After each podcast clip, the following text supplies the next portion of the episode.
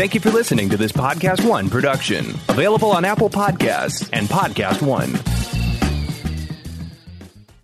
Hi there, it's Laura Wasser, and if anyone knows how much divorce sucks, it's me.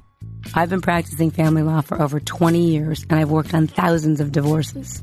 Creating peace in families is how I lost my voice. From the top of the food chain all the way down to my very first case, which was my own divorce when I was 25. I wrote the book on divorce, or I wrote a book on divorce. It's called It Doesn't Have to Be That Way How to Divorce Without Destroying Your Family or Bankrupting Yourself. That book became a bestseller because it presented another option for ending a marriage. One that doesn't necessarily include lawyers, and one that leaves more money in both parties' bank accounts and less animosity in their hearts. We created It's Over Easy, the one stop breakup divorce resource online with the same principles in mind. So, welcome to the Divorce Sucks podcast, where we talk about breaking up, getting divorced, and moving on. Good morning. Good morning. We've talked the whole night through. Good morning. Good morning to you. Hi, Divorce Sucks podcast listeners. Welcome to the Sunny Side Up Report. Welcome, everybody. How's it going? I'm Laura Wasser, I'm Johnny Rains. and um, this is the part of the podcast where we go through things that I've found online over the week, generally in the wee hours. Send them to Johnny, and then he puts them all together so that we can read about them to you guys. If anybody has one that you find that has to do with breaking up, getting divorced, dating, weddings, send Moving them on, over. Moving on after a divorce. Se- send them to us because we like to read about these quirky, quirky things. Um, this one was written by Jeremy Stone, and it was on the ladders yesterday. It's how to tell your wife you want a divorce. And interestingly, my boyfriend sent it to me. It must have come up on his Flipboard, which is the thing we're both on that kind of you know sends us Right. stories. And and his was what mine was how to tell your husband you want a divorce, and his was how to tell your wife. So it must somehow figure out who you are when it's sending it to you. Is there a difference between the gender, like how you tell them? No, there wasn't. But I guess if I'm reading How to Tell Your Wife You Want a Divorce, I might flip through it. This is actually um, a really good article, Yeah. and and lots of people come into my office and say like, "What's the best way?" Mm-hmm. What is the best way? Well, again, it depends on the couple. Right. But I do believe that what Jeremy says in here, you know, timing is everything. Right. So you don't want to like blurt it out. You want to really be able to, you know, do it. He says, find the right location. You know, I had a client that called me the other day and was like, "How do I do this? Do I bring like a piece of paper with everything that I want to be able, you know, that she's going to get?" And I'm like, "Whoa, whoa, whoa! I think you need to slow down." Well, it even says in here uh, to avoid details. Yes. Don't go into details about you know the finances or how you're going to divide your brokerage account, who should have the kids for Christmas this year. Take it kind of one step at a time. That's a lot to swallow at the outset. Remember, you've kind of been thinking about this for a long time. He or she may not necessarily have done so. And so, if you're going to be the one that's kind of telling your spouse that you want out, I think it's really important to kind of keep to your topic. He also says it might be a good idea to do it, you know, with a third party in the room. Right. I agree with Um, that. You know, he says consider a team approach, maybe with your therapist, mental health professional.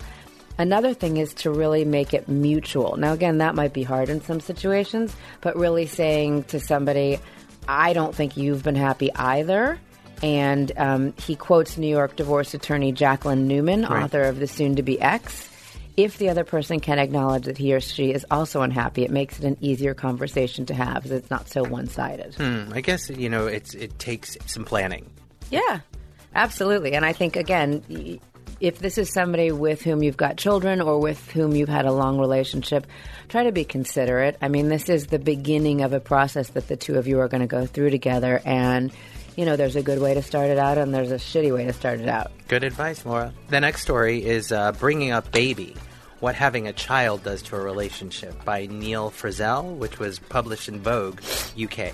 And one of the things that he says is the idea that having a baby will, quote, bring you together, quote, as a couple is like believing a hammer will help you bring together as a plate. I mean, obviously, but it, I hope that that's just a thing that maybe people feel like when they're younger. I can't imagine that at, after a certain age you still think like that. Oh, honey, imagine it. How about people that have like a third child because things aren't going so well? Plenty of people have babies thinking that this will be the one thing that they need that procreation, that bringing of life, that family. It happens really, really often. I see it. And again, having babies is fantastic, but if you think that's going to be what fixes things, you're just wrong. Sadly, was it? Well, Yes. Neil, Neil writes that having a baby is probably one of the most prolonged and thorough ways to test your relationship to breaking point. Yes. I realized I'm asexual. Divorced, by the way, asexual, the way it's spelled here, obviously because it's English, is it sounds like it's a noun, like I'm asexual, as opposed to asexual. Divorced reveal the very startling revelations that only dawned on them after their marriages broke down. Hmm. That's interesting. There's some uh, kind of funny ones and then some really sad ones in this article. It's written by Latoya Gale for the Mail Online. And uh, Where'd she she got all these from Whisper? yeah, Whisper. Now, did you do you know what Whisper is? Tell me. It is a anonymous confessions app.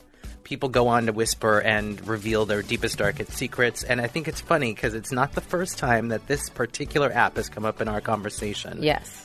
Here's here's the one she leads with. My divorce was one of the best things that's ever happened to me. It forced me to realize that I'm asexual. So Spelled much correctly. so much makes sense now. By the way, guess who it was also the best thing that ever happened for? Your super horny spouse that was never getting laid. God, so much makes sense now. The one I really liked was uh, an individual who is now looking for a new partner confessed they didn't realize how emotionally abusive their former partner was until after they divorced. So I guess they thought all that emotional abuse during their marriage was just totally normal. Right. You have no idea how much work getting a divorce is until you get one. It's like a second job.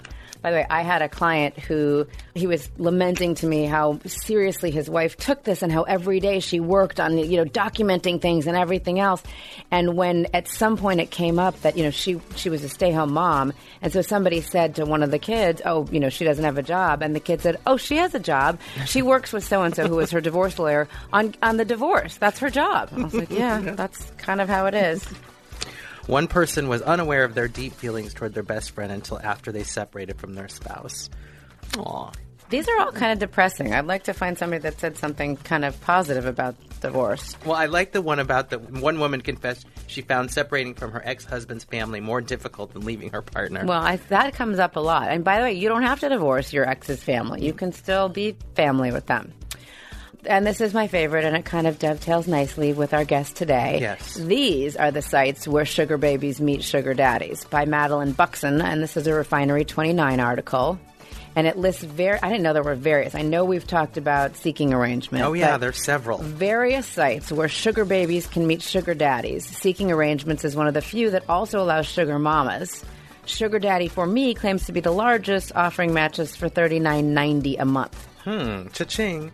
Um, what's interesting about uh, all of these websites, what they all have in common is that on almost every sugar baby and sugar daddy website, the words pamper and spoil are everywhere, emphasizing the transactional nature of the relationship. We've talked about the transactional nature of the relationship, and I guess in the end, it, it makes sense. You know, the terms are clear, and people know what they're into, you know, and what they should expect. And what I often say is every relationship is a contract, is a negotiation. It has roles. Even if you're madly in love with the person, you each have certain expectations from the relationship. This still, I may call me old fashioned, it still strikes me as rather mercenary. However, I applaud those who are moving into a world where at least everything is transparent Clear, yeah. and on the surface. Yeah, that's a perfect lead into our, our next guest today. Well, because uh, we have Erin Foster on the show, and she is the creative director uh, for Bumble, which is one of the leading dating apps, and not necessarily uh, seeking arrangement esque, but uh, No. listen up. Today's episode of Divorce Sucks is about friendship, dating, and divorce. One of my favorite quotes about friendship is from Ralph Waldo Emerson. The glory of friendship is not the outstretched hand, not the kindly smile, nor the joy of companionships. It is the spiritual inspiration that comes to one when you discover that someone else believes in you and is willing to trust you with a friendship. That actually may be Johnny's favorite quote about friendship from Ralph Waldo Emerson. Mine is. Happiness is a perfume you cannot pour on others without getting a few drops on yourself. That's a good hmm. quote. This other one sounds like a prayer or something like that. But anyway, back to the matter at hand. After a breakup or a divorce, you may think you'll never date again, but you don't want to become so embittered or burned out that you'll have no further interest in finding somebody else or will have lost the ability to respond if somebody comes into your life. Leaning on good friends and yes, getting back out into the world and eventually finding romance again, perhaps on Bumble, or new people to network with on Bumble Biz, expanding your social circle on Bumble BFF, they can all help you move on to your next chapter. Are you picking up on a common denominator here? My guest today is an expert on surviving divorce. Her father has famously divorced four times, and he recently announced his engagement to future wife number five. My guest is the actress, model, writer, producer, and head of creative for Bumble, a position she shares with her equally accomplished sister. Today's guest is also a true influencer, a fashion designer, and a businesswoman with a posse of famous friends and step and half siblings. Welcome to Divorce Sex, Erin Foster. Thank you. Um, I've never been a model though, but I really like that being on my resume. And I do too. You know, I- you just throw Johnny out there. He pulls stuff out. I, you know what I think happens? I think that he met me five minutes ago, and then he quickly Thought you were so put model in there Uh-huh, as well. Mm-hmm. That's right. That's probably what happened. Thank you, So, Bonnie. just so that our listeners to the Divorce Sucks podcast know, Erin and I don't know each other that well. We have a lot of mutual friends and acquaintances. Um, and I asked her to do this because of not only you being kind of an it girl in LA, but also your affiliation with Bumble. Because at It's Over Easy, which is our online divorce website, we heavily rely on Bumble and other dating sites for people that are kind of moving on to their next chapters. So I was totally psyched because I know you guys are doing a TV show now. Totally psyched that you said yes, that you would come, and we were had many many emails between assistants, and then Erin got here. Like, Mm-hmm. Sorry, I don't know. I'm, I'm, I'm, I don't think I'm that hard to get a you hold weren't. of. You weren't. Okay, it was just like the organizing, and Yeah. Johnny's very detail oriented, which is why it's even funnier. Did I facilitate the Bumble partnership through the Hive thing, or did you guys already have that? no, you did it. I did. Okay, good. Oh, thank God. You, it was a little you and then a little Mike Meldman Casamigos. Like, Oh, put a, great. he's, he's one of our investors. So, oh, hi, nice. Mike. I'm sure you're listening to the Divorce Sucks podcast right now. But anyway, I wanted to tell the funny story that like seven minutes ago, and I was like, you know, I always get this moment like when you're having a party and you're like, well, are they coming? Is anyone coming? Is Erin going to cancel? We get this call, and it's Erin, and she's downstairs, and we're on the second floor of this building, and she said, I can't get in an elevator. I, I, is there a stairwell? So yeah, I've had this lifetime battle with claustrophobia. Um, when I was so my dad doesn't take elevators. Okay, David Foster. How old is David? Sixty nine. By the way, I just saw him over Christmas. He looks amazing. So he's 69, crazy. and he hasn't taken an elevator, but for maybe a couple times in 35 years. Yeah, correct. Um, I think he got stuck when he was maybe with my mom before I was born. It freaked him out. He just developed some phobia. He was claustrophobic. So then when I was a kid, I try to reverse engineer the phobia and understand it. And um, my parents divorced when I was three, so I think that's probably when you start remembering things, right? So I kind of always remember like wanting to get his attention, and I was would avoid elevators with him because when you're with him, you have to find the stairwell. Right. It's a whole process, right? Like if I was more important, then I would have taken the stairs. Somebody would have had to have come and o- unlock the stairs. I ended up getting in the elevator with Johnny. He had to distract me. but when you, Oh, really? You yeah. convinced her to go in the elevator? Uh-huh, he How did. did. you distract her? Well, I felt bad. I was already running late, and um, but when you are David Foster, you call ahead, you have it organized, and you know that you're not getting in the elevator. So the point is, it's a whole production, Right. And I would always say to him, "I'll take the stairs with you." And I kind of liked this idea that we bonded over this Right. thing, and I kind of would be like, "Yeah, I don't like them either," and "Yeah, they seem shitty to me also." And all of a sudden, I became really paranoid that maybe I don't like elevators too. I was avoiding them, you know, when I was You like faked it till you five made and it six right old. into a phobia. Yeah. I love that. Okay. And so I had a ton of anxiety as a kid, and it really just naturally bled into f- like a phobia that I shared with my dad. So I always avoided elevators and, and small spaces in general. Right. And then as a teenager, I just stopped completely. I wouldn't take, I would sweat and panic if I had like an audition in a building. I'd scope out the building first, find the stairwell, see if I could get up there. I'd cancel things and say I was sick because I knew that I couldn't take the stairs. I went to New York once and I was like, 22 with a friend, and um, this friend of mine offered up his penthouse for us, to, me and my friend, to stay in by ourselves. And it was on the 18th floor, and I took the stairs the entire time. Oh, my God. I mean, nothing would get me in an elevator. And then eventually, I started going to. Um, there's a type of uh, phobia therapy called cognitive behavior therapy. Do you know about it? I've heard of it, yes. People swear by it. So I went to this guy for a year and a half, and he got me taking elevators. Um, it's a really long, slow process. You basically just like rewire your brain to not perceive a threat somewhere where it isn't. Right. Um, but I never really mastered taking them alone. So, like, I'm an adult, 36 year old woman, and every time I go to my boyfriend's place, he has to come downstairs and take me up the elevator like a child, which is embarrassing. And then we got stuck. I think stuck. it's sweet, actually. And so you and the boyfriend got stuck. got stuck on um, Sunday. Yeah, How long? 20 minutes. Okay. Now, is this phobia? I, I can't. You can't speak for everyone, but for you, or even if your dad's ever talked to you about it, are you afraid of the small space? For me, I wouldn't be afraid to get stuck somewhere as long as it wasn't like one of those crowded elevators. But I'm always afraid that it's going to drop, like in Die Hard, you know, or the thing like then you mm-hmm. like fall to your death. That would be my fear. I'm not really afraid to get stuck because again, if I was alone, I would actually be psyched. Like, sorry, That's the stuck in more- the elevator. That's the more common fear is falling. I, my dad and I share this feeling. We would rather fall than be stuck. Okay. It's really it happens with me in bathrooms too, and he's the same way. Like if I go to a um, a bathroom that has a weird lock on it and there's no windows in the bathroom, I'm not locking that door. Right. I'll have a friend stand outside the door. I'll let someone walk in on me peeing. I will not like. See, that's my fear. By the way, that's my phobia is having somebody walking Walking on on me peeing. peeing. Do you know I how- it happens like, I don't go to the bathroom at parties because I'm just like, no, that would just I can't. half this town has seen me pee accidentally. Because I just would rather get walked in. I don't want to get. It's about being stuck somewhere where you can't get out. Right. That's really all it is. See, uh, my only fear of that is in a relationship, frankly.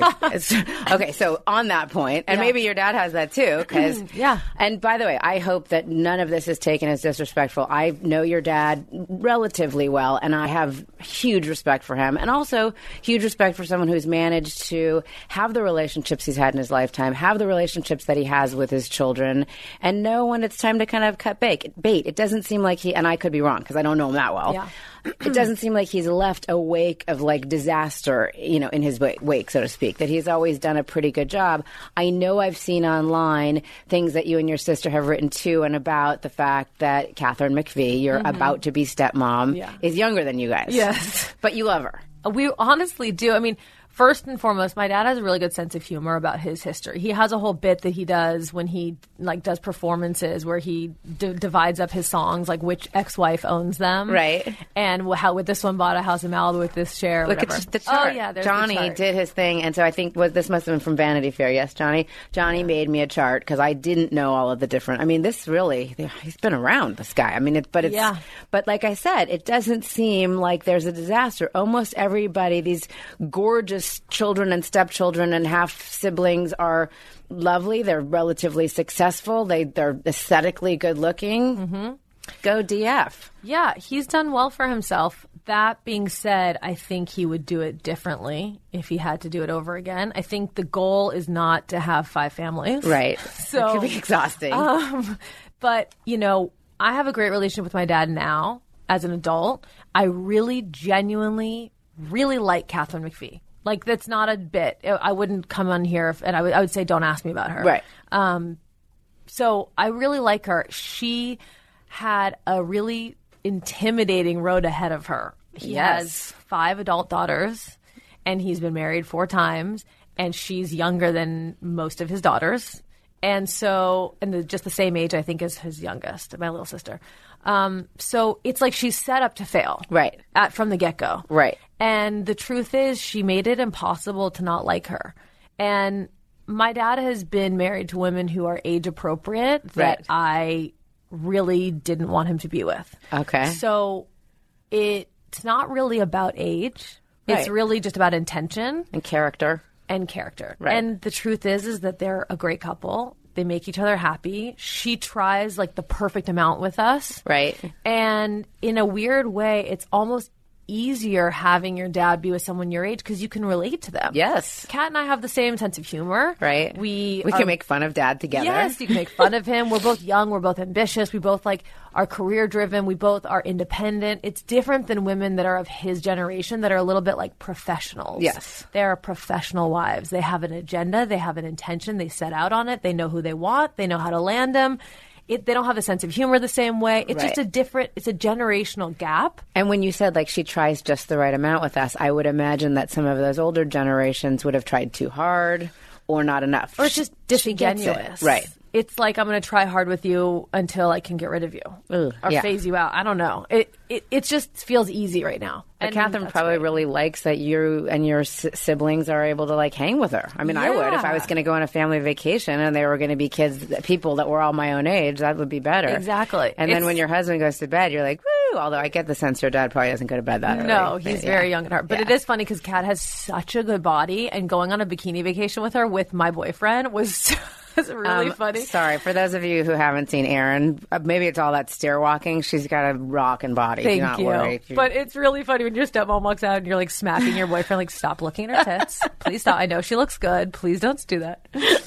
so let's see. They got they got engaged in July of 18. Yes. Think that sounds right. Yeah, and yeah, in the summer. Do we know when they're getting married? Do they have a date yet? Don't. They Okay. keep moving it around, so I don't know when it's going to be. Okay. So now your parents got divorced when you were three. Yeah. Talk about that. You know, my parents had a really bad divorce. I don't know if I good ones. don't know. There are. Well, there. Look, my kids were both two when I separated from each of their dads. Okay. And so I w- wanted to talk to you about it because I was 16 when my parents divorced. Like I mm. was totally aware of everything, but at the same time, I was like, whatever. Like I'm all about me right now, and I don't care. I always, my kids seem pretty well adjusted, and mm-hmm. at two, they don't remember much about when their dads were living in the house with us, mm-hmm. either of them. So at three, like I, I know it was bad, and maybe it was bad as you were three to four, four to five. I don't know, but tell us about how you feel about divorce as the child of a divorced parents. I have a lot of opinions on it. I, I don't think that divorcing your child's parent is the thing that f them up. I think it's the way you do it. And my parents, my mom didn't want to get divorced. My mom was with the love of her life, my dad. Right. And they had three babies under the age of five. Right. And she really just loved their life together. And he was working really hard and um and so obviously he's busy and everything. But essentially, and it's not like my story to tell because it's his relationship, but he was having an affair and then he left to be with that person. And the way that Was it, that the Hadid mom? no, or was there this somebody is in Linda. between? Okay, Linda Thompson Jenner. Okay, I got it. I was reading the chart incorrectly. I'm sorry. Okay, she was married to Bruce Jenner. They Yes. got divorced. We went to preschool with her kids, and my dad and her fell for each other, had an affair for a disputed amount of time, and got together. By the way, listeners, uh, preschool breeding ground for Yeah, extramarital affairs. for sure is. I know. I mean, it's just there's so much hotness at the preschool parent things. You know, once by the time you're in elementary school, everyone's tired and haggard and aging. Preschool is where it's at. Okay, It's so sorry. true. Go Maybe I ahead. can follow your spouse to the preschool Yeah. drop off. Uh, I don't know. Yeah, I don't know where it started. I don't know as a kid, but um, we did not have a good relationship with our stepmom, Right. Who ended our parents' relationship. Um, and it, And how were you? Were you aware of this when you were a little girl? Yeah, I was very, very, very aware of it. I was, was that- very aware of a lot of the elements that I wish I hadn't been. And these are the things that I think for a kid who's going through divorce, what you should not do. Right. Um, don't let them know how much you hate their other parent. Yes. Don't let them know how heartbroken and sad you are by their other parent. Um, there's a there's a immediate skipping of like an innocence where you feel responsible to fix everything. And to take care of your wounded parent, and to Yes. maybe be on the same side of them against the wounder. So yeah, I think you feel guilty if you had fun at dad's Mm-hmm. and you feel like you can't even mention your mom's name because the other household doesn't want to hear it. Right. And it's like you're you know when my when my dad would clearly my dad was careful to not ever speak badly about my mom. I just could tell he would like roll his eyes internally at things and Right. and he had to deal with her because of me. Right. So I felt guilty that I was the reason he had to deal with her, talk to her. You know, in his mind, he like dumped someone and wanted to like not have to deal with them done. ever again. Right. But he had to because I was there. Right. So you start to feel this like apologetic thing of, I'm half the person you can't stand. Right. We talk about that all the time on the It- show. it how people feels really- personal. yes, really injure their kids by doing that. I had not heard that part of it yet because I really do believe, and again, we're a generation or two kind of past that.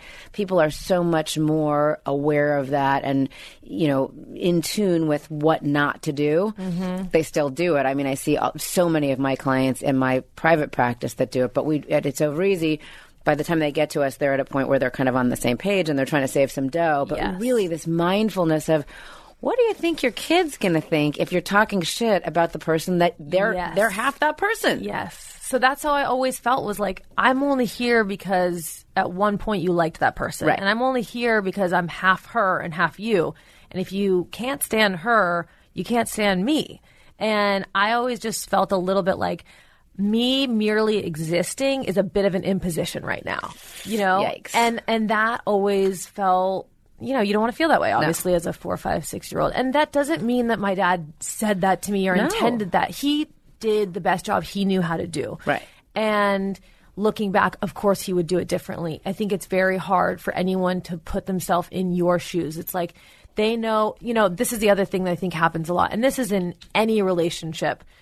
If uh, me and our, if me and my stepmom had an issue with each other when I'm a kid, he is going to come to me and defend everything that she's done because he wants me to like her. Right. And he's going to go to her and he's going to defend everything I've done because he wants her to like me. Right. So both parties feel like he's never on their side. Right. All he's doing to me is justifying her behavior. And Right. all he's doing is justifying mine to her. When all I want him to say is, what she did was f***ed up. Right. I hear you. That's not I okay. understand. Right. I'm on your side. I see you. I'm going to take care of you. I'm going to protect you. You're not being dramatic. You're not being emotional. This thing hurt your feelings or it made you feel bad.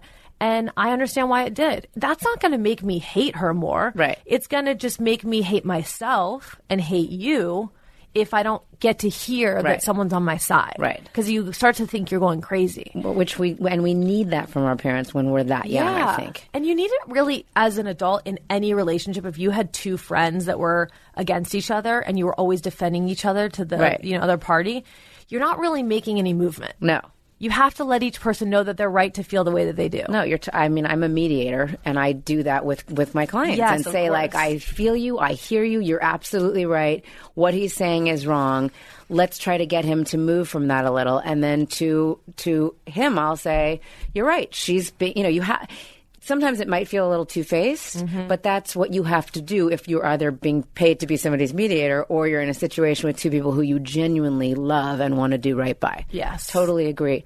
What are your two sisters' relationships with dad? Similar? Was it, was it the three of you against the world, or did you guys have different? I know you can't speak for them, but you must have a perception of how the two of them felt about it. I think it was very much the three of us against the world. Um, I think that everyone, when there's three, we have two more sisters, but they're half sisters, so they didn't really grow up with us the same Got it. exact dynamic. So I'll just pair the three of us. Um, I was the middle child, so I think very traditionally I was the peacemaker. Yeah. So I want to fit in every category. I want to be friends with the top and the bottom and the mom and the dad and keep everyone together. So I'd say I maybe took on the most of it. Um, and I think my sister Sarah, who's just above me, really just checked out like you did when you were Right. a teenager and was like, this, I'm going to live my own life. I'm out, Her right. friends became her family. And my little sister, I really took under my wing and I kind of parented her in a lot of ways when my mom maybe was a little bit too sad to, or my dad wasn't paying attention. And I took more of like a maternal role. But we all three felt the same. I mean, if there was a fight to have, if I stood up and was like, you to my dad, they would go, all right, I guess we're doing this. We're. And they'd stand up with me and we'd all walk out together. You know, we never took positions. now Sarah's married. She's not actually married, but she's they, not. they've been engaged for eight years and they have two kids. Okay, that's that's how I roll. Yeah, too. Okay, basically and then married. and then Jordan My little sister Jordan, she's married also, lives in New York. lives in New York and has a, um, a one year old. Yeah. So why aren't you married? Um, I think that I I've had so many bad relationships. I've picked like very stereotypically along the lines of my um, history. I have picked guys who um, are incapable of committing or don't want to, and my goal is to win them over and change their mind. And Do you think that has anything to do with dad? Of course. Okay, well, just yeah. asking. No, of course. I mean, I, I look at the line, and I've always created situations where I want um, a guy to choose me over someone else. I've never cheated with anyone. I've never been like an affair. I've never cheated on anyone. It's not like that. But it's um, it's just creating a situation where I need to be picked when he will not be with anybody or settle down or commit or anything. Right. And my dad was like that a lot of my life. And so it's been really disruptive and it really didn't go anywhere. And I think that um, I I started going to I mean I've been in therapy my whole life basically, but I started going to therapy about probably four or five years ago And she said, Why do you want to be in therapy? And I said, I really don't know how to be in a relationship. I certainly don't know how to be in a healthy relationship. And second dates give me a lot of anxiety because it means it's going somewhere. Right. First dates I can kill. There's no obligation. We can never talk to each other again and no one's hurt. But a second date, you're in a pattern with someone. Now you have to like end it almost. You have to say, I don't have feelings for you that Right. way. Or, and, and it would give me a lot of anxiety. And I was on this track where I really didn't want to be with anybody that wanted to be with me. That just wasn't attractive to me. Interesting. And I realized I was doing this at 29, 30, 31. And like, these are not the ages that you can still be acting like a 22 year old. And so I just said, like, I need you to help me figure out how to get more comfortable and figure out how to do this. And we worked really hard at it and did a lot of dissecting from early childhood stuff and tried to reprogram the way I thought about things. And I don't know what I did that worked, but I'm in the, probably the only healthy relationship I've ever been in. Wow. With a phenomenal person who's like my perfect match. How long? We've been together eight months. Okay. So it's still new. Can we get him into like a, a one one story building, maybe? I we discussed it last night. I was like, so I've been trapped in your elevator. What's, pl- what's the next plan? Where are we going this, with this uh-huh. relationship? I mean, listen, I'm 36, and so when you have been together eight months at 36, it's very different than being together eight months at 26. True that. Yes. So every month is like six months, Right. And he knows that. And at the How end old is he? He's 34. okay. So when we met, he was 33 and I was 35, and he was like, I'm not looking to settle down. This just isn't, I'm not at that place. I'm 33. I'm having fun. I'm living my life. And I was like, great, let's have fun. Like, I was at a point where I, I learned that you believe what somebody tells you. So if someone says, I don't want to commit, you don't try to change their mind. Right. You just believe that. Okay. And I was, so when I turned 35, things got really scary. I didn't realize. I remember that. It was like a distant glimmer in my past, but I do remember being like, okay. something happens where you're not in your early 30s anymore. Yeah. And you say 35 out loud, and guys hear it and they like get scared. And, you know, in my mind, I'm 27. Yes. So And she looks 27 too, by the way. you. So Um, I appreciate that. So when I would be socializing and someone would be like, oh, well, no, how old are you? I'd be like, 35. They'd be like, oh, do you not want to have kids? I'm like, um, nope, like- thought that was still an option for me. You just are treated a little can bit I just like, tell you? 36, 41. That's how old I was That's when I old- had my oh, two kids. thank I'm God. 50. It's all good. Jesus, you're 50. You look literally 20 years younger than you are. Keep it going, Erin. Yes, no, but thank you. olive but, skin. but yeah, Turks and Caicos and a spray tan helps with that. But but so yeah, I mean it's totally doable. There's a there's a partner at my office who just had a second baby at 47. Whoa. Yeah, I'm like I'm too tired to even wake up with that baby, let alone carry it in my uterus. I mean, yeah, so you got time. The baby thing is is is one issue which definitely puts you on a on a schedule. But I think when I realized I'm 35 and I'm single, and certainly in LA that you might as well just say 45. Right. Um, it, I realized that you know I don't want to be the girl that's panicking and freaking out about her age. And is like desperate to settle down and desperate to get someone to marry her. That's not my vibe. I was like, I'm more confident than that. I think I'm great. I think someone would be really lucky to have me. I don't think I'm 35, even though technically I am. So I am going to refuse to be in that holding pattern and I am going to date whoever I want, whether they are marriage material or not. I'm going to have fun and I'm going to just embrace this. And I'm going to go the opposite way. It was like a conscious decision. I do not want to be the girl that's like, I'm 35. Do you know anyone? I Yeah, really no. want to get married. And no, I'm not her. So I was dating different people. I was going out with people. I was having fun with them. I wasn't taking anything too seriously. I wasn't acting like I was in a rush. And I met my boyfriend. It's so embarrassing. We met at the gym. It's very cheesy. but we met and we had this conversation and, and I said, you know, I'm 35, but I'm, I'm happy. And it's, tr- it was true. It wasn't a bit. I was Right. like, I really am happy. I understand I should be trying to get married and have kids. Should, could, I don't believe you should. it I is think what that's it- whatever yeah. it is. I always said I don't care when I figure it out. You only have to get it right once. Yes. So I, mm. if that's when I'm 40, then that's when I'm 40. I'm not going to be concerned. I'll freeze my egg. I've done it three times. I'm freezing my eggs. I'm doing the things I have to do to buy me time. Yes. So I want it to be right. I'm not in a rush. Smart girl. And that made him feel really like safe. And it was attractive to him. So he was going, whoa, like I don't, girls don't talk like this. And I, that's exciting to me. Cause in his mind, he was uh, not to like blow him up at all because he's like so private, but he was an ageist. He and it makes sense the way he explained it. He didn't want to go on a date with anybody over the age of thirty because in his mind, though a woman over the age of thirty wants to settle down, and I don't want to settle down, so I don't want to be in a situation where I'm holding someone up, Right. For some, and they want something I don't want.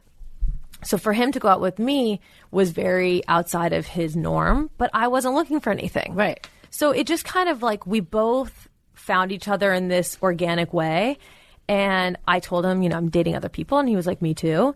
And then I went on some trip to New York and he was like, when are you coming back from New York? I said, oh, tomorrow night. He was like, I'm going to pick you up from the airport. Okay Bam. very, very like romantic. Yes. He picked me up and he was like, all right, here's the deal. I could tell you were with somebody else. You were obviously on a date. You didn't do anything wrong because that's the deal, but I didn't like it.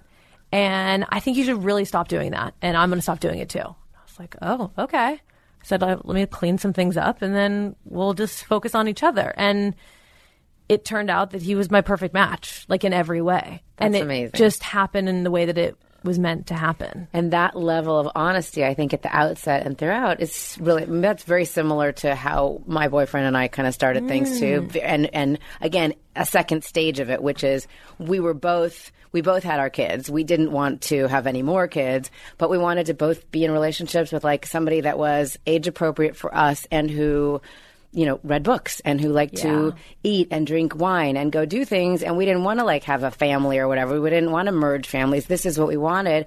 And it was the same thing where we were both seeing other people. We liked having our nights off from our kids, having adult relationships, having like good sex nights, whatever.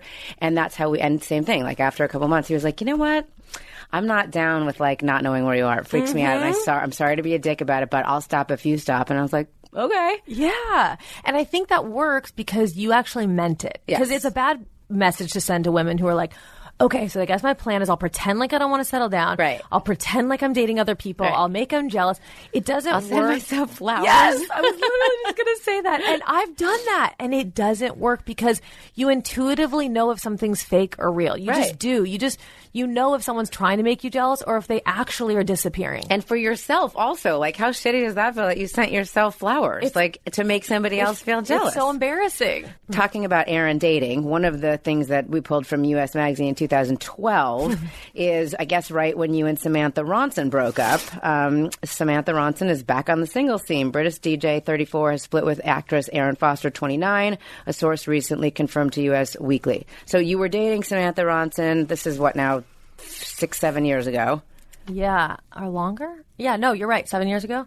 Um, You figured you'd check out girls, see how that would work I out. never went to college, so I guess I had that. I still had to do that.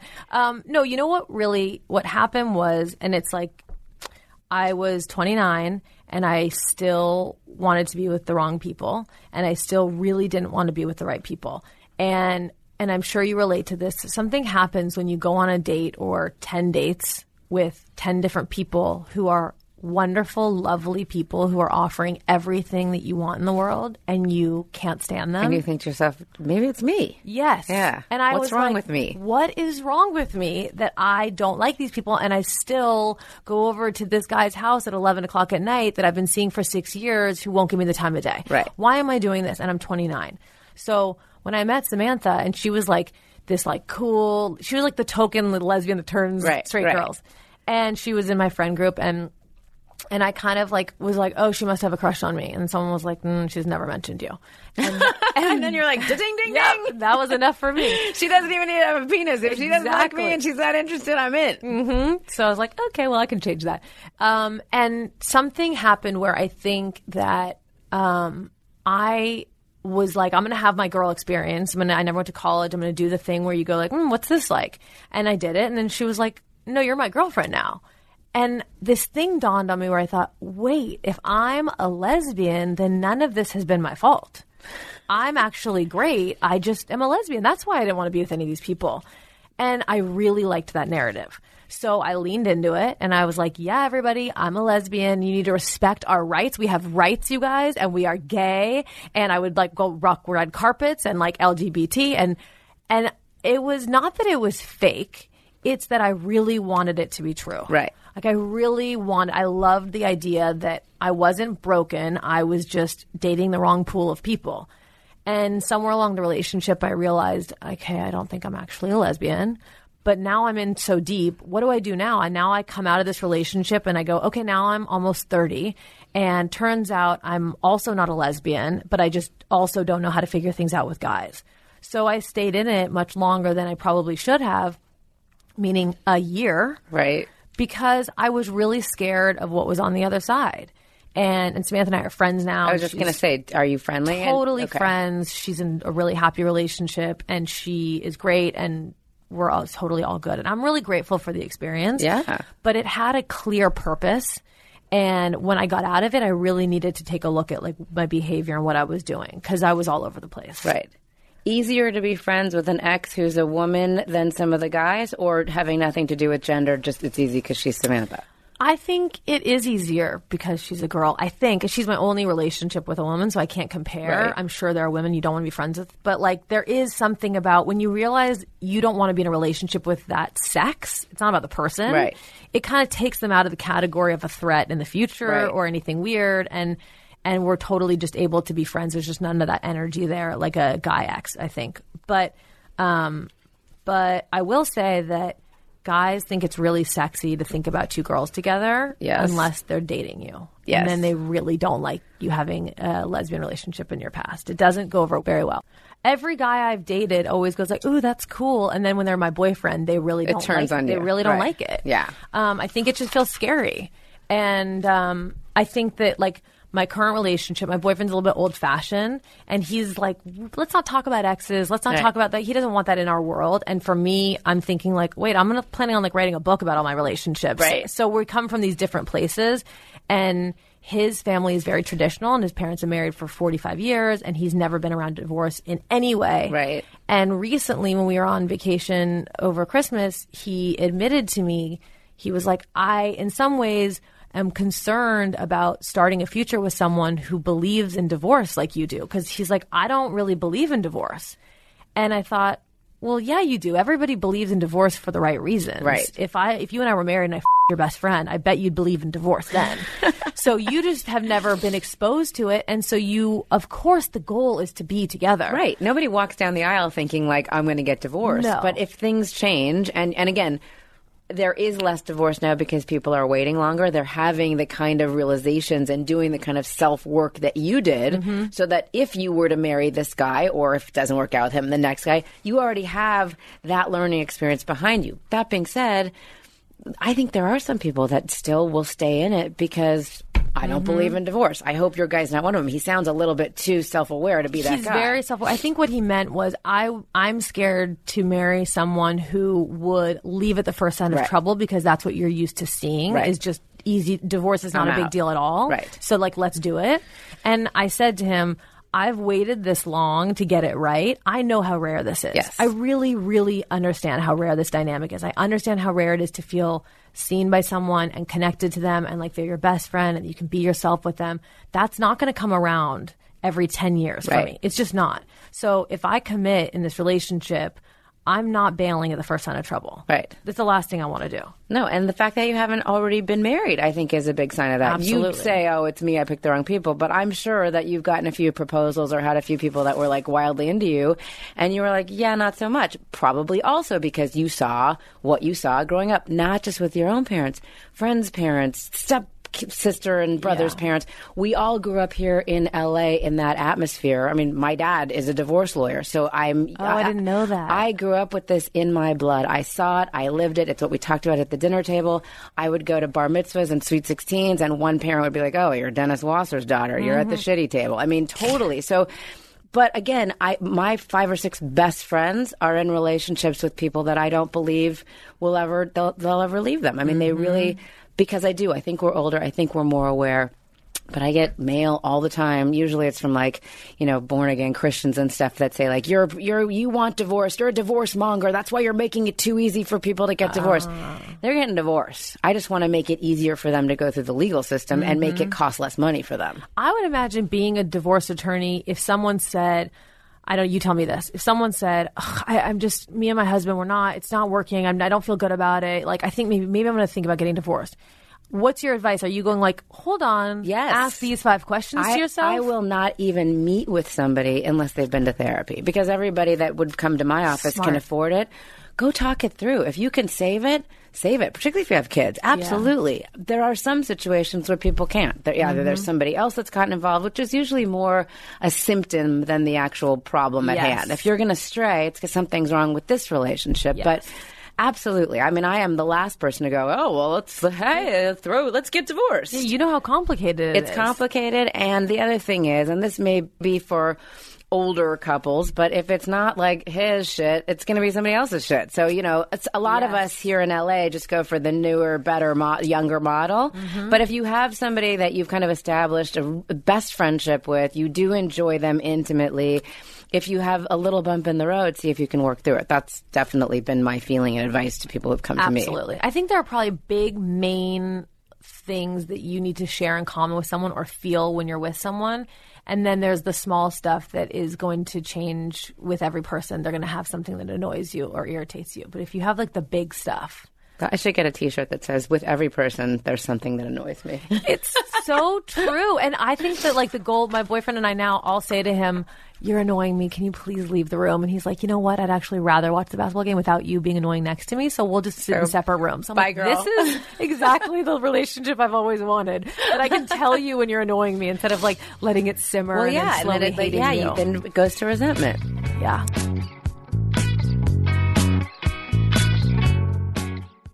Alexa isn't the only one with breaking news. Make sure to hang around at the end of this podcast for the latest breaking headlines on the AP News Minute. Hey, this is Jordan Harbinger, host of the not so creatively titled Jordan Harbinger Show. We dig into the superpowers of the world's most interesting thinkers, and then we deliver them to you right into your ears. It's more than just a way to get inspired, and I get it. We're not all superheroes. That's why we give you their blueprint and include worksheets for every episode, as well as answer your listener questions so you can live what you listen. Listen free to the Jordan Harbinger Show, available on Apple Podcasts and PodcastOne.com.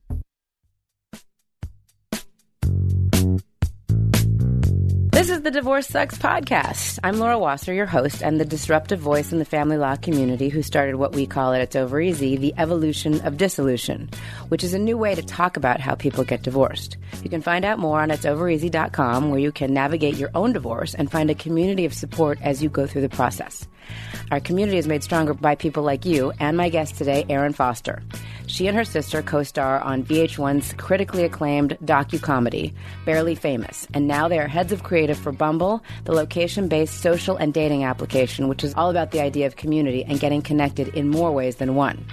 For those of us who may be new to dating or meeting people online, can you explain what Bumble actually is, Erin, and how it works? So the thing that separates Bumble from any other dating app is that women make the first move. So if you match with a guy, um, you message him first. I like that. I, Yeah. I don't even think I knew that. Oh, really?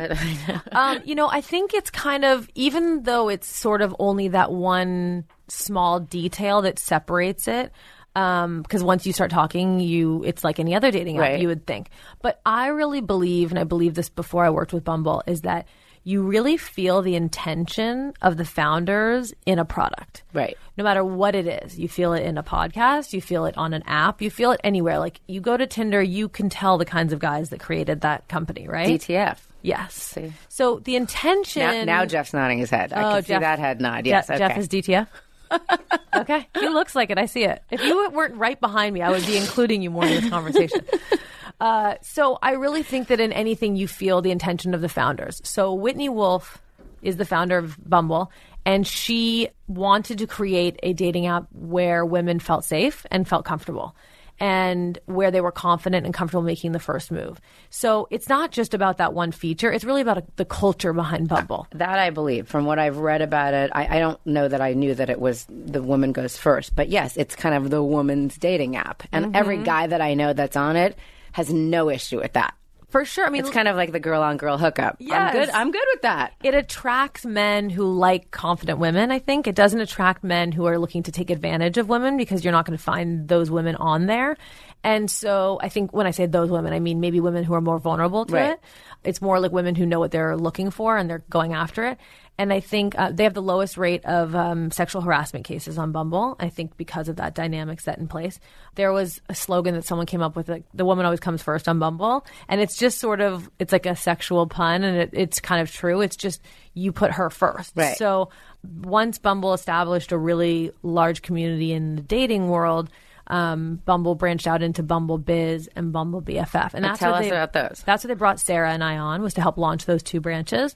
So, um, Bumble Biz is for women to connect with each other for work opportunities. Um, the And goal, that's just women? yeah, right. So right now, I want to get this right, but I think that men can do it as well. It's just that um, for now, men are with men and women are with women.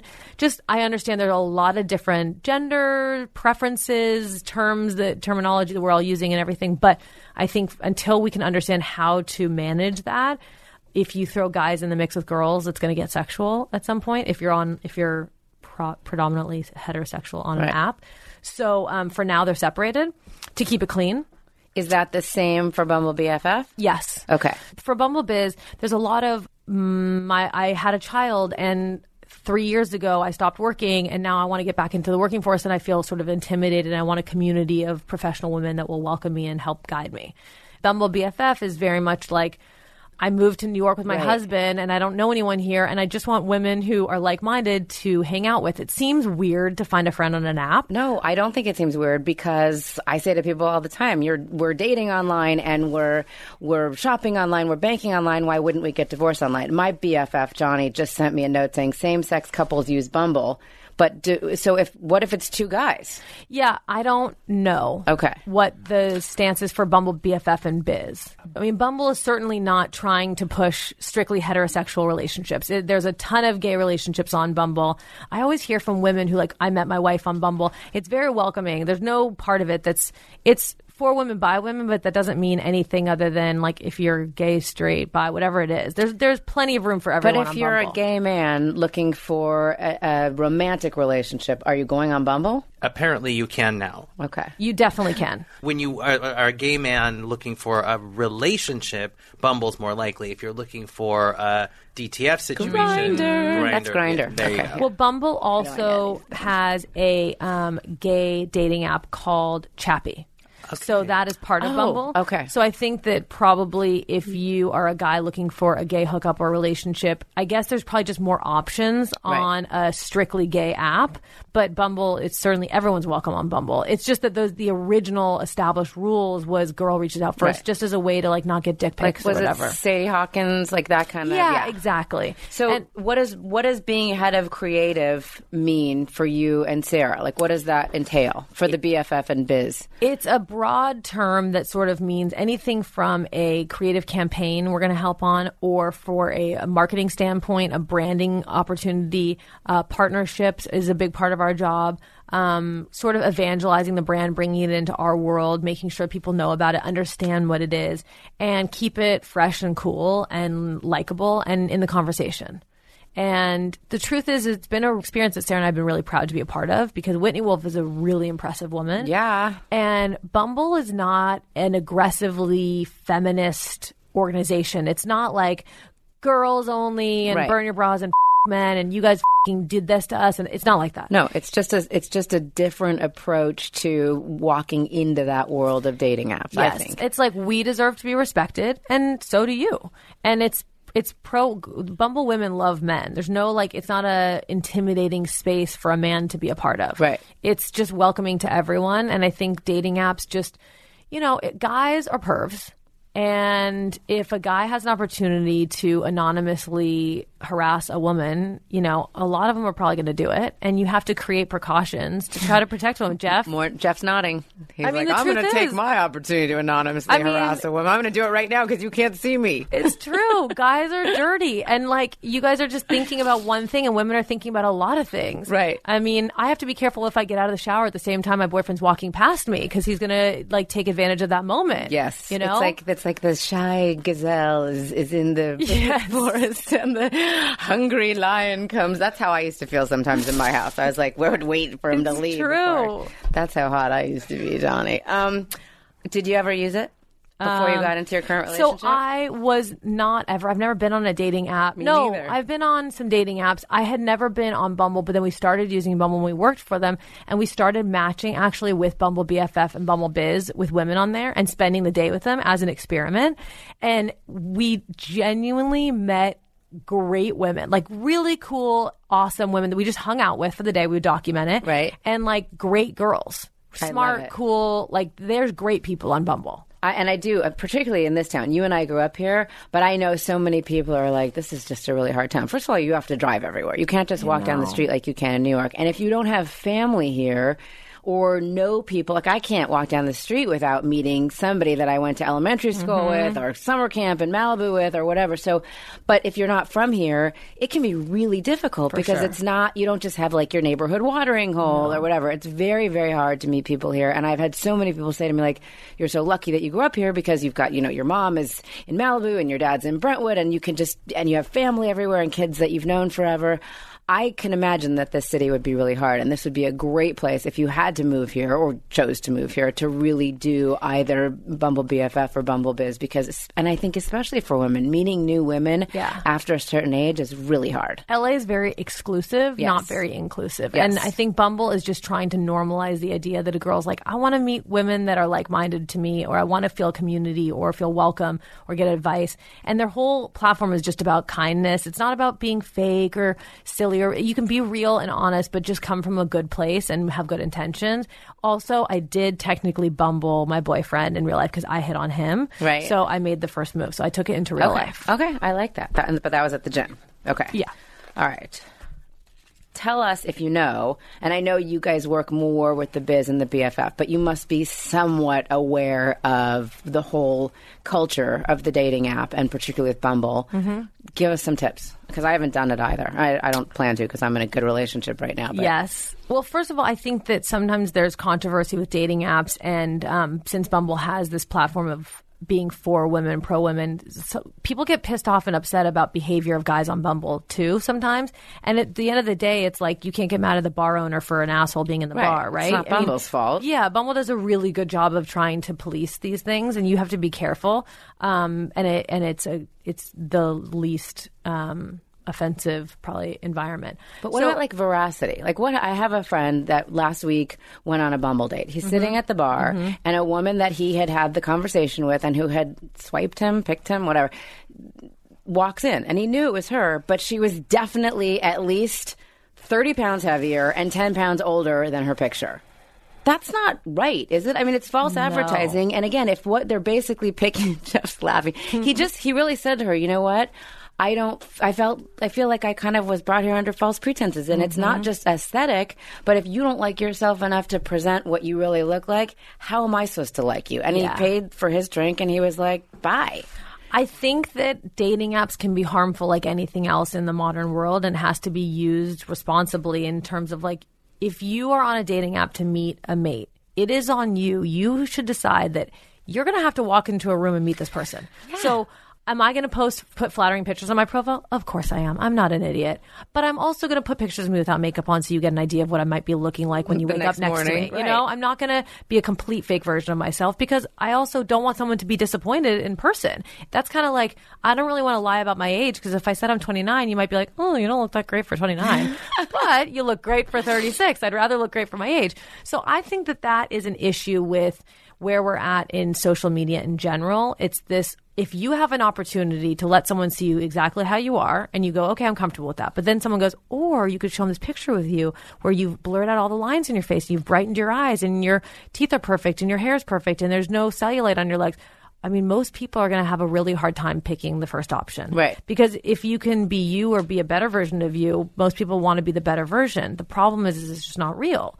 So I think that like we're having a culture crisis right now where people can either be the version of themselves that they put out there or they can be their real their real selves. Mm-hmm. And there is I do think the bubble is bursting because you see a lot of Instagram accounts of girls who intentionally show their cellulite or intentionally show that this is what I look like in a photo and then this is what I look like when I actually sit down and I'm normal. And it does make women feel better. There's a lot of pressure. I mean, I look at the explore page on Instagram. My boyfriend always makes fun of me. Because his explore page is like all basketball, Right. And my explore page is all hot girls, Right. And Mine it's, too, like, by the way. Before like, and why after. are we getting all these hot girls? It's because you're looking because at that's what we look at. And, right. and I look at a lot of before and after body pictures, and I'm like, I obsess over, ooh, what if I could be like this, or what if I could do that, and and it really breeds a lot of insecurity, and it's something that I really need to work on. And so I think dating apps, it's the thing I think is great about a dating app, and I have gone on dates from dating apps before, is that there's a good chance that you spend all your time with the same 30 people over and over Mm-hmm. again. And so I might not meet the chef at a cool restaurant downtown because Right. I'm not hanging out with them. Right. And so if I go on a dating app, I meet that guy. Got it. And I think it's great for going outside of your circle and people that I dated before, even though they weren't my person, they were from a different world that I never would have found. And I kind of think that's what's beautiful about it. We get into a rhythm where we just do the same thing over and over with the same people. And you're not really going to meet anyone new that way. I, and- and I also think, particularly for people coming out of another relationship, whether it's a marriage or relationship, it's an opportunity for you to represent yourself. It's like a reset. I, I used to live with my best friend, like since second grade, we were best friends. And I bought a house and I was with a guy and we broke up and my best friend moved in downstairs. And I would go on like blind dates all the time. And she's like, How can you do that? Like she went on two and she's like, Oh God, it's so awful. But for me, I'm like, I can sit across from anybody and have like a glass of wine or, you know, a tequila and a piece of salmon and talk about myself. Like that might be my bad, but like it gives me an opportunity to kind of check in. This is like Jeff's laughing. Let's go, Jeff. He's like, I'll do that with you. Right. Are you paying?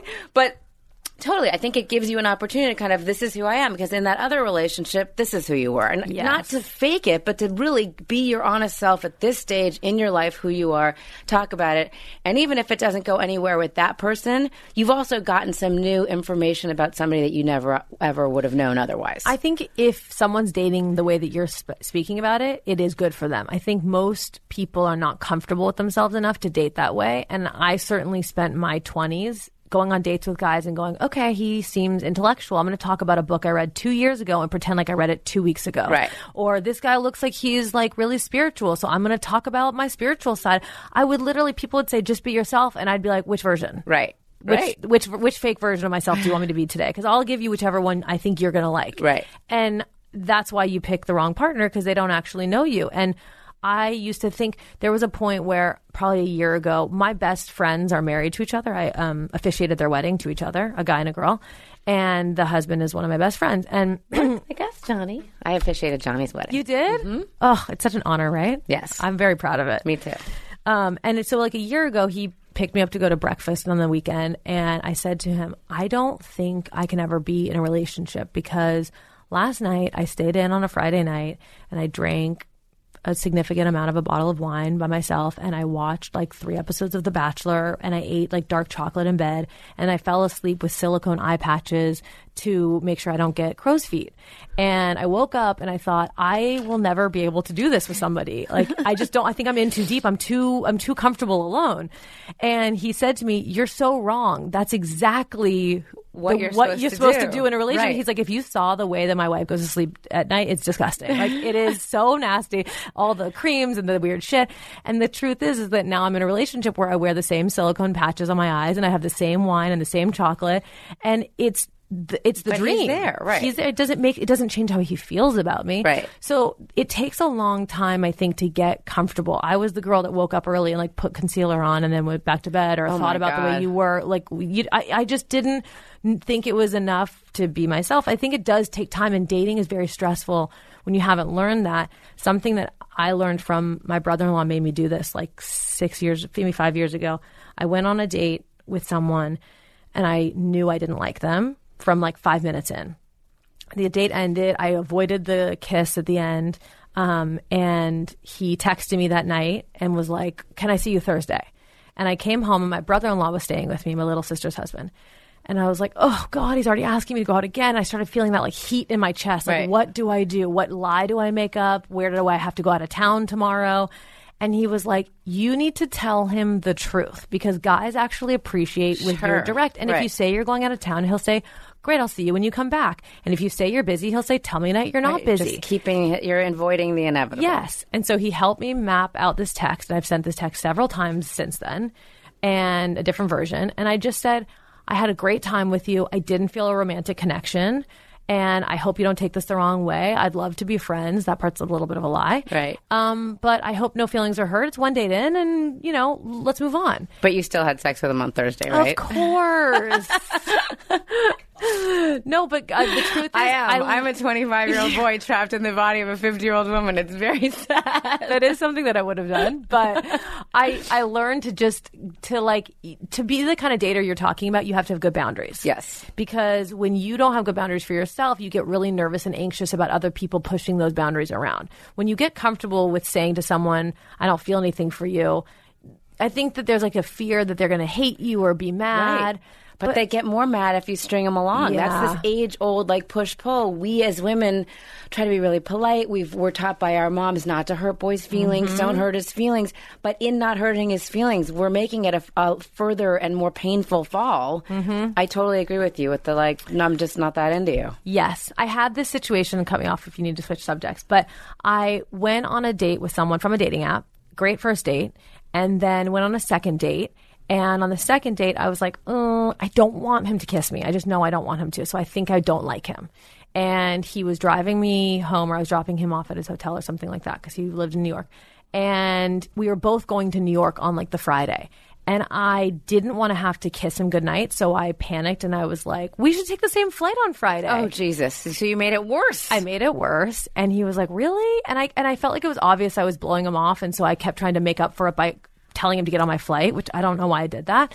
And so, you know, Thursday and Friday comes along, and he's like, "Really? Should I get on your flight?" I was like, "Yes, of course. Let's oh, fly together." So he gets on my flight. I'm with my sister. I said to Sara, and then you're basically like, please let this plane crash. Oh, I literally was ready for don't the plane have to to. I want, with him. It's so true. I was like, if this plane goes down, it's the best thing that's ever happened to me. I said to Sara, it's 5:30 a.m. I was like, just so you know, I invited that guy I don't like on our flight. We're going to see him about 20 minutes at LAX. She's like, you're such an idiot. we get there, I see him. It's so uncomfortable. It's so awkward. I don't want to talk to him. We get on the plane. We, I don't speak to him once. And we get off the plane. I literally like avoid him at baggage oh, claim God. he texts me a week later, you know, I'm coming to LA, like, do I want to see you or whatever? And I just wrote him back and I was like, I'm so sorry. This is 100% my fault, but I didn't feel a romantic connection on our second date and I didn't want that to be true. So I tried to force this weird thing about you getting on the flight and it's, I'm so sorry that I did that to you. I really apologize. I didn't mean anything bad by it. I just was trying to make something real that I couldn't ch- turn around. And I hope you don't hate me. It's just not there for me. And he was literally like, I really appreciate you telling me the truth because I thought I was crazy. I didn't understand what was happening. That's the worst thing you can do to someone Yes. is let them spin out and go, why isn't she talking to me all of a sudden? What did I do? Did Right. I make her Right. mad? Just tell the truth. And it's kind of like, it's easier. Yes, I've, I have brain cancer and I've only been given two weeks to live. You don't want to like me. Exactly. What is the whole thing on Friends when Chandler moved to Yemen to get away from Janice and then she like went with him? It's like that. All right, ghosting versus caspering. What Oh are- yeah, what- that's a Caspering. Caspering was the kind of like leading along as opposed to just disappearing completely. No. Caspering is, I think, telling someone the truth, right? Oh. It's saying, hey, I'm here. This is the reason why I'm not talking to you, and then moving on. okay. Yeah. Ghosting is just disappearing. Okay, we like caspering. Yeah, I always- I liked Casper. Okay. Ghosting is mean. The I think ghosting it's is mean. really fed up to do that to someone. Yeah, but then Oh, you you're get a the picture. fan. No, I'm not a fan. I'm just saying, like, if somebody ghosts you, then you get it. I mean, yes. uh, I'm still thinking about A. being ghosted 10 years ago and wondering what I did wrong. There, there was a book about that that I read. Like, it was called. It was called The Ghost or something. It was a novel, and she thought he ghosted her, but he really had like run over her little sister or something. So it was, it was. It was actually a good book. But Interesting. I think that ghosting is unfair to people because what you go to in your head is probably a lot worse than what really happened. Right. So ghosting is it's me, whereas telling them the truth, caspering is it's not you. It's Yeah, me. There's or just no connection. Totally. I was dating other people when I met my boyfriend and and and he was dating other people. And he had these girls that were like upset and mad and felt burned because they thought they were dating him and all of a sudden he has a girlfriend and he was like, "Eh, like I don't need to deal with that. I wasn't their boyfriend. And I was like, no, no, no. We're gonna go and you're gonna clean these things up. So you're gonna text these girls and you're gonna say, hey, I'm really sorry if I led you on in any way. I was dating other people, as I'm sure you were too, and one of them got more serious than I expected, and now she's my girlfriend. And I really hope that I didn't handle it badly with you. I'm sorry if I did. Here is a picture of her. Look how much hotter she is than you. We've cleaned it up a little, but still. Some of these girls were annoyingly hot. I oh, sorry. Well, Yeah, it's you're okay. hotter. They're not here anymore.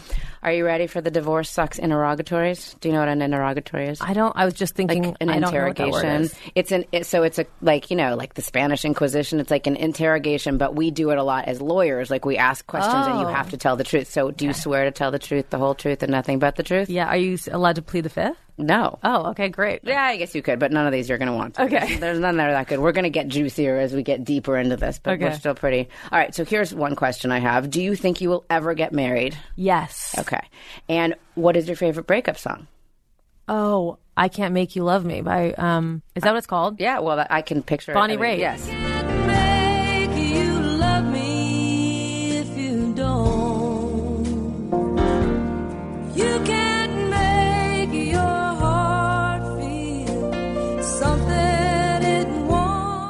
Obsessed with that song. And what would you say to one of your friends or girlfriends or guy friends that was going through a divorce or a bad breakup?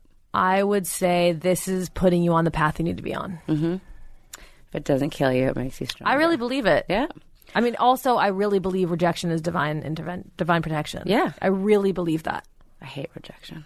I can't even make my own dinner reservations. But think about some of the take it. people that that rejected you, and you wouldn't spend ti five minutes with them today. Yeah, but I am definitely the person that tries to get out before that happens. I'm Oh yeah, you're like I've never been rejected, but no. sure. Well, one guy rejected me, and he, he- you know what happened to him? First, he went to prison, and then he died. Oh, so, you what do note not f- to listeners. Wasser. No, yeah, mm-hmm. You That's what happened stick to that guy. around until she gets bored with I you. I went to Sardinia. He didn't show up. I, you know, came back, and within a couple months, having nothing to do with me, prison, and then. All right, so you're either a witch or in the mob, or both. All right, what romantic comedy would you watch on repeat? Um, um, forgetting Sarah Marshall. Oh, So funny, so funny. Love it. So good. That was a good one. Okay. Healthy relationships are central to living a positive, productive life. You do not want to find yourself staring at your spouse asleep and contemplating suffocation by pillow. Bumble is a social network that allows you to feel empowered while you make connections, whether you're dating, looking for friends, or growing your professional network. One first move on Bumble could change your life. Erin Foster is head of creative for Bumble, a position she shares with her sister Sara. Erin, please tell people how we can keep up to date with you and the app. Um, you can follow me on Instagram at Erin Foster. You can follow Bumble on Instagram. You can follow Bumble Biz or Bumble BFF separately. You can get on Bumble. That's a great way to make me, you know, look like I did my job here. um, and um, also, when you're on Bumble, they send a lot of like notifications and alerts to events that they have in your city and town. Yeah, we had one last year when they did have a hive here, um, and it was amazing. It was last, it was almost a year ago, and it really, really jump started its over easy. That makes so- me so happy. And the hives did that. are great. Yes, and we launched the podcast at the Hive. So am I, year. like, your partner? Yes, you're my partner. What's my stake You're- in this? You're head of creative. You I can would actually, love that. You can have a percentage of everything that I ever get. From this You're like, that's how much I'm getting. Erin, thank you so much for being here today. You rock. We definitely would love to see you again, do a panel, whatever. Great. Thank you so much for having me. I love this. Hopefully, I'll never need you I out in the hope world. you never need me out Let's the world. always Maybe just be friends prenup. and never. Oh, a prenup. Yeah.